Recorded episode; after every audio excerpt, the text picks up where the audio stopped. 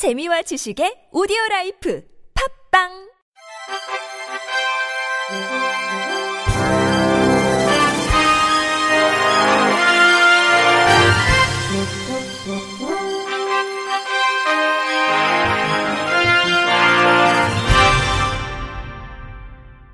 청취자 여러분 안녕하십니까? 7월 3일 수요일 KBRC 뉴스입니다.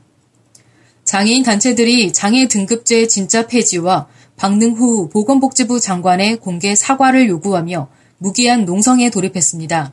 장애인 단체 모임인 전국 장애인 차별 철폐연대와 한국 장애인 자립생활센터 협의회는 어제 오전 서울 서대문구 국민연금관리공단 충정로 사옥 앞에서 기자회견을 열고 박능후 보건복지부 장관은 장애인 단체 차별 발언에 공개 사과해야 한다며 무기한 농성에 돌입한다고 밝혔습니다.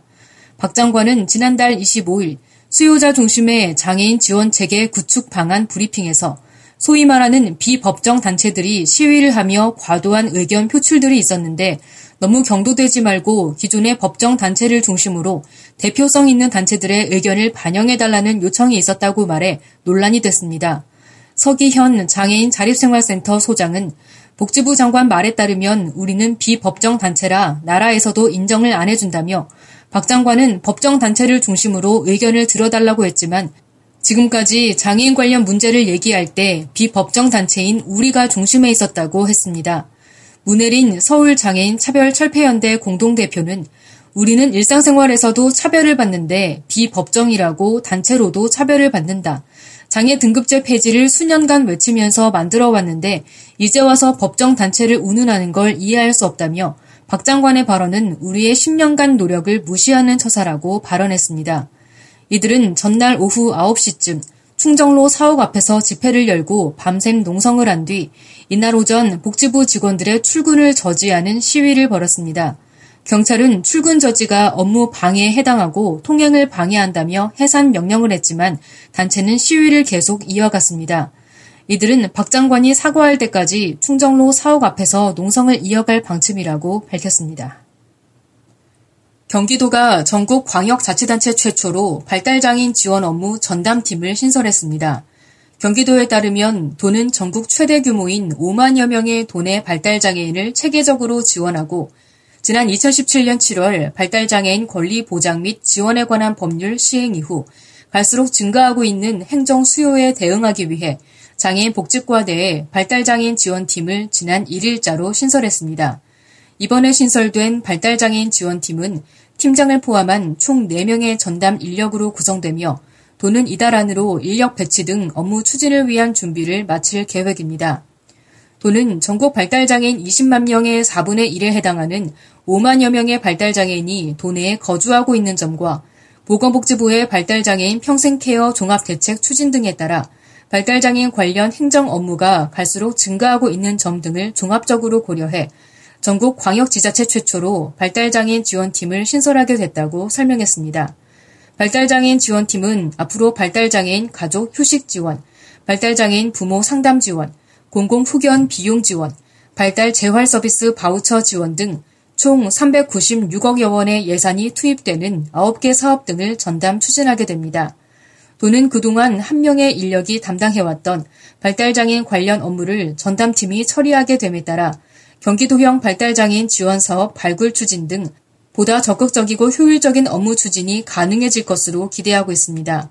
차종회 경기도 장애인 복지과장은 발달장애인과 가족들이 지역사회로부터 고립되지 않고 도가 함께하고 있다는 사실을 느낄 수 있도록 지원을 확대하고자 전담팀을 신설하게 됐다며 발달장애인에 대한 지원은 영 유아기에서부터 청소년기, 성인기까지 지속적으로 이루어져야 하는 만큼 지역 협력체계 구축을 통해 경기도형 발달장애인 지원 사업이 발굴 추진될 수 있도록 할 계획이라고 말했습니다.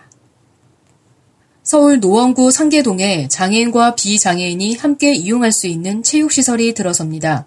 서울시는 지하철 7호선 수락산역 주변 5,100제곱미터 규모의 대지에 오는 2021년 10월 완공을 목표로 장애인과 비장애인이 함께 사용 가능한 서울 어울림 체육센터를 설립합니다.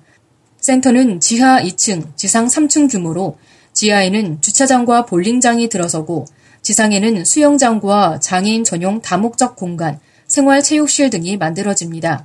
특히 센터는 장애물 없는 건축물로 조성하고 수영장은 수중 휠체어를 이용한 장애인 전용 풀이, 생활체육실에서는 시각장애인 종목인 골볼과 지체장애인 종목인 보치아 등도 즐길 수 있게 했습니다.